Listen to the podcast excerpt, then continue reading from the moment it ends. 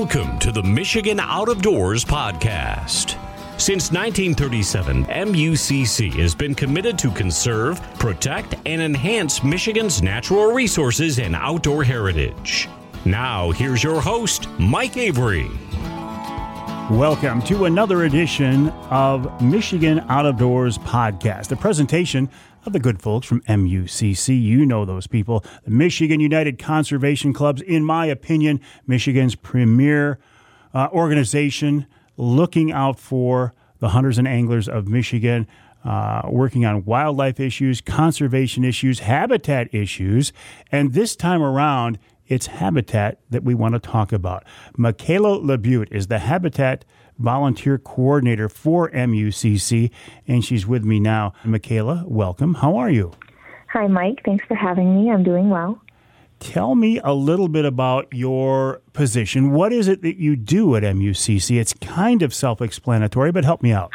Yes, so I run MUCC's On the Ground Wildlife Habitat Improvement Program. We've been around since 2013 doing habitat improvement projects across the state of Michigan on public land. So it's my job to coordinate with the Michigan DNR and other conservation organizations to get those projects um, organized, ready to go, and to get volunteers out to volunteer with us. OTG has really proven to be a, a popular and very successful venture, hasn't it? Yes, it's really grown. Um, since 2013, We've done, we're at 162 projects and counting, uh, more than 3,200 volunteers, and we just recently surpassed more than 15,000 volunteer hours for wildlife habitat. Wow. How is it determined what projects you guys will work on?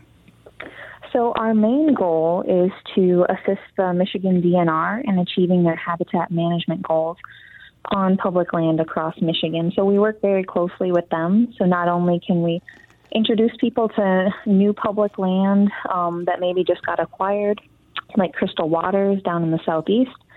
But we can also um, go to some long-standing state game areas or state forests and help them keep achieving their species management for white-tailed deer, wild turkey, bear, you name it. So we work very closely with the Michigan DNR and other conservation partners for those goals.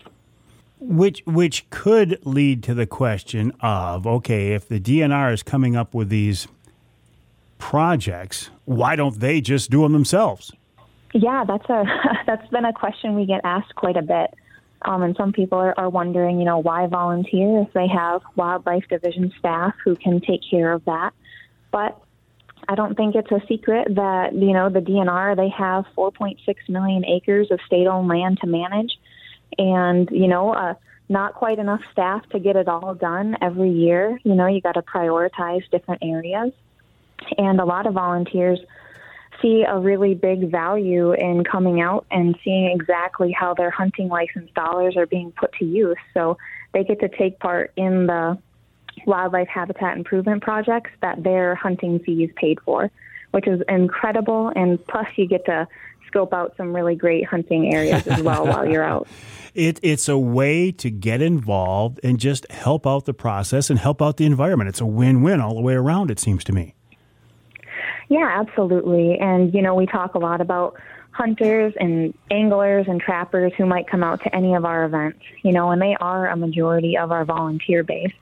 But more and more, we're seeing a growing camaraderie in the volunteer world between hunters, anglers, trappers, and also your birders, your kayakers, your hikers. And you know what? One thing every everyone can agree on is habitat. And OTG is a great middle ground for not only benefiting game species, but often entire ecosystems as well. I am very glad to hear that in some ways On the Ground is bridging this gap, this divide among the different outdoor enthusiasts. Good for you. Yeah, yep. Everyone usually talks about the differences between the user the user groups, but we have a lot more in com- common than we think, and it becomes very clear when we're out working hard together for wildlife. You know that we have a lot in common. So, so how specifically does the program work? You've got DNR comes up with a, a list of things they want to get involved in. You guys at MUCC and on the ground. Are you expecting people to go out and, and, and work on a backhoe or grab a chainsaw, or what are they going to do? Yeah, so the great thing about the program is that there's it's always diverse all of our projects. So volunteers can kind of hone their attendance to the projects that interest them. We do often use chainsaws when we do uh, rabbitat or small game brush piles. so we're bucking and limbing trees that are down uh, downed by the DNR. So that's one uh, where we often use chainsaws. But nine times out of ten, it's tree plantings, it's wood duck nest box building, placement, and cleaning, um, prairie restoration, uh, grasslands of any kind restoration, invasive species removals, you name it. And more often than not, MUCC and the DNR provide all of the shovels, work gloves, uh, loppers, you name it that you might need. So often it's just showing up and, and working hard and then getting a lunch and, and building that camaraderie with fellow conservationists. I'm so glad that you worked the word rabbitat into the conversation. I love that. yes, it's it's one of the best kind of projects we get to do, and volunteers always love the the word mash when I introduce the project uh, every year. We try and do two or three, and they just love it. So. And you mentioned a free lunch, even better.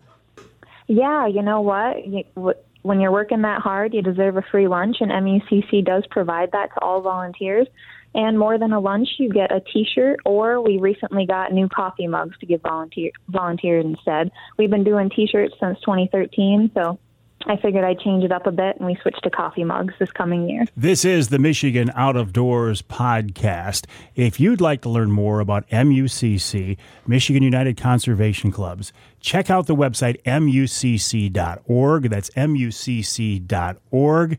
This time around, we're talking with Michaela Labutte. She's the Habitat Volunteer Coordinator for MUCC and she is in charge of on the ground, the OTG projects that you hear so much about. And Michaela, I think you guys have done a wonderful job in promoting OTG and getting the word out. Thank you. Yes, it's been one of uh, a very successful year despite COVID nineteen limitations early on.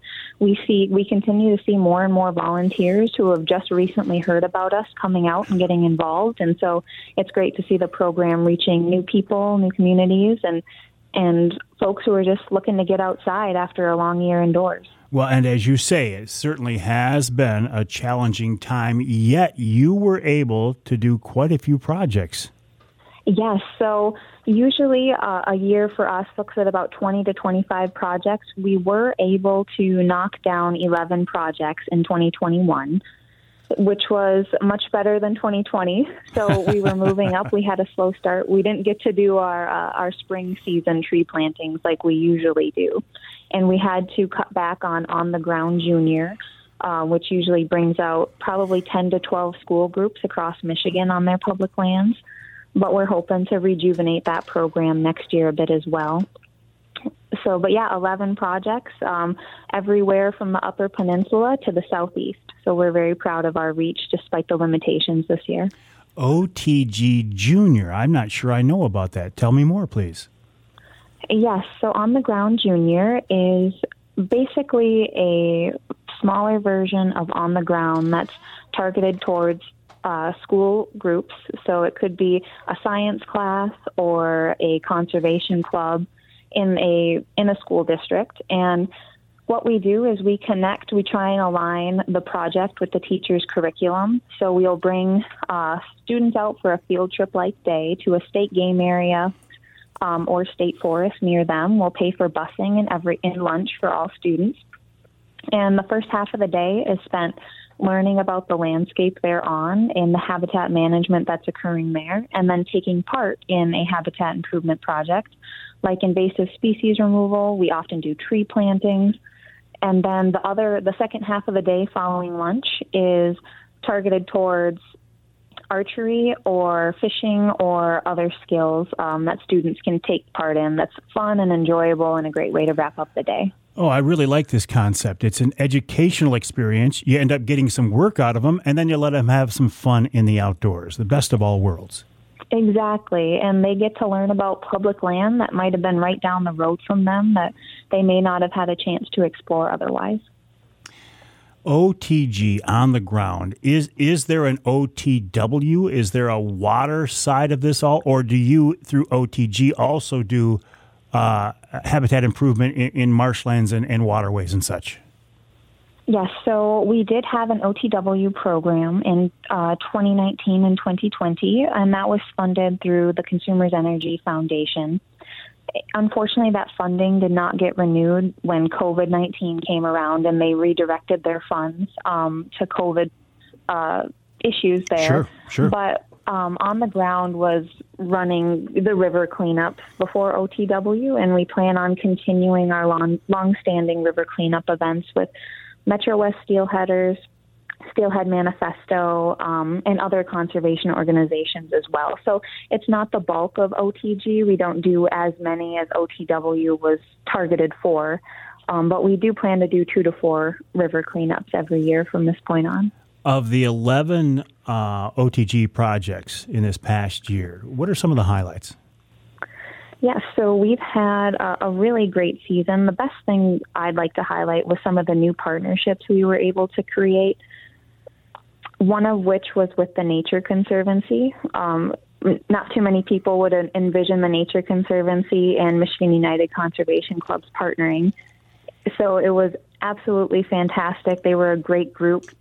We were at Petersburg State Game Area, which is home to the rare oak openings region. So we partnered with them to um, plant some native uh, blazing star wildflowers. And we had all kinds of hunters come out, naturalists come out. And while um, we targeted this blazing star species for a state imperiled moth called the blazing star borer moth, but everyone knows that when you improve habitat for native insects and other, you know, pollinator species, usually the whole ecosystem thrives in response. So it's also fantastic habitat for wild turkey, uh, squirrel, white-tailed deer, you name it. So it was just absolutely fantastic. We had a great group out and a fantastic partnership forged. And we're actually returning to Petersburg with uh, the Nature Conservancy again this October, on October 9th of this year. And we will be planting even more blazing star in some of those rare oak openings there. Yeah, and then another partnership we were particularly excited about this year was with the Pierce Cedar Creek Institute.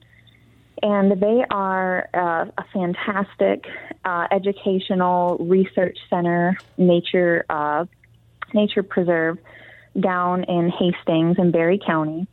And, you know, they've got, I think they're getting near 9,000 acres there. And it's just such a beautiful landscape. Um, and we actually got to partner with them to begin the process of a prairie restoration effort on part of their property. It was a five acre plot of fields that used to be used for agriculture. And we did the first phase of restoration to return it to a short grass prairie. And so we uh, had 15 volunteers come out, use loppers and handsaws to remove woody vegetation like autumn olive and multiflora rose and then we treated those with herbicide to prevent any regeneration. But they have a fantastic partnership going, and they just received a grant from the DNR and the National Wild Turkey Federation to, um, you know, run some prescribed burns through the area, herbicide the area again, and then plant those native grasses and um, wildflowers that'll fully restore the area in the next couple of years. Wow. And, and also, I think it's neat that you're reaching out into all corners of the state. You're not concentrating in just one specific geographic area. Correct. Yes. So we like to pride ourselves on on going to all corners of the state that we can fit in a year. Oftentimes, you'll still see a majority of our projects kind of following the I 75 or 127 corridor north um, where we can, just to you know improve accessibility for everybody. But more and more recently, we've been able to look at where these 160 plus projects have been and say, okay, here's a corner of the state where we really need to focus because we've got a pretty good gap here.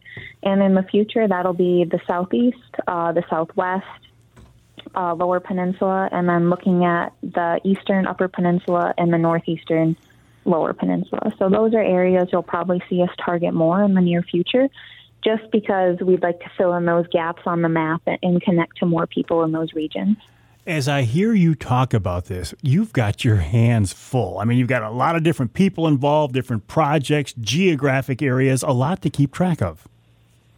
Yes, very much. It's definitely uh, lots to focus on, multiple priorities all at once. Um, and then you, we usually build our calendar in the slower winter months, and then we get rolling usually in February, and we go strong until uh, September or October of that year. So. So, what do you have lined up? What's coming up now that people could be a part of? Yes, so we have three more events lined up for this season before we wrap up before winter. And those all these events are in October. The first one is October 2nd, that Saturday. And that is another partnership I'm very excited about with the National Wild Turkey Federation. We will be planting 100 mature fruit bearing trees on public lands north of Grayling near Frederic, so in the state forest there. And we're still waiting for exact location coordinates for that event, but we've got 100 trees that we need to get in the ground. And if you're interested, well, it's right by Gaylord, um, between Gaylord and Grayling there, so it's a really great location. And um, the next one would be October 9th. Like I mentioned, we will be back at Petersburg with the Nature Conservancy. We'll be planting native blazing star plants. And that will be to benefit not only that state imperiled moth I mentioned, but wild turkey, squirrel, white-tailed deer, you name it. And plus, it's a really unique property down there. The oak openings region um, is incredibly special uh, across the world because it's so incredibly rare now, and we're very lucky to have pockets of it still remaining on public land in Michigan.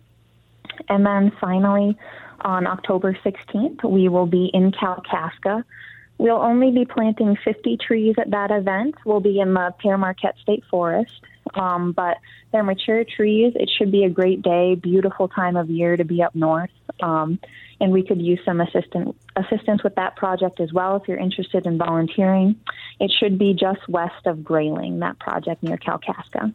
When you talk about planting mature fruit bearing trees, that's not an easy task. What size are these things? Yeah, so they range in size, but some but probably between three to five, three to six feet usually uh, in big, um, big five gallon uh, planters. So, but what we like to do is we always like to have the site as prepped as we can for all volunteers. So, it's not uncommon for us to have those holes augered for volunteers, so they're not digging for hours. Yep, which has been uh, a game changer for tree plantings. Absolutely. I gotcha. And uh, it's we'll have the fencing laid out and the trees next to the hole, and then it's just a matter of moving between maybe field locations um, and hiking through some of the different landscapes to access all the trees because it's not often that they're you know in a perfect row or in one opening. So. Mm-hmm. You also mentioned the oak. Um, oak openings, or what is this? I haven't heard this term before. You mentioned it right now.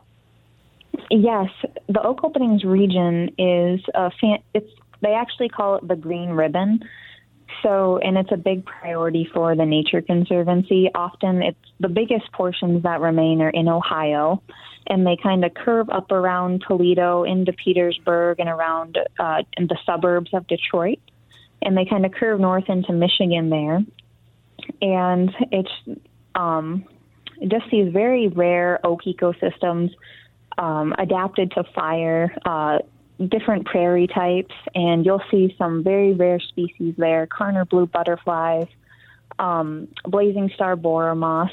a lot of the species that people search for um, and are on the state imperiled or endangered list. Uh, and so they're just incredibly specific, adapted ecosystems to fire, um, as you'd expect for oaks and, and a lot of prairies. Um, and then similar landscapes are kind of scattered throughout the southwest, um, at Allegan State Game Area, and in Barry County and other regions of the Southwest. But the oak opening region usually specifically refers to that southeast portion of lower Michigan and then into Ohio as well. Well, thank you for making me aware of that. I didn't know anything about that. If somebody wants to be a part of this, what's the process? How do we go about it? How do we sign up? How do we volunteer? If you would like to volunteer with MUCC, you or on the ground program, you can go to mucc.org forward slash on hyphen the hyphen ground, and that will take you to uh, the central page for OTG. That'll have a list of previous projects, a map of where we've been and what we did at each location, photographs, and then, of course, all the upcoming events that you are welcome to register for.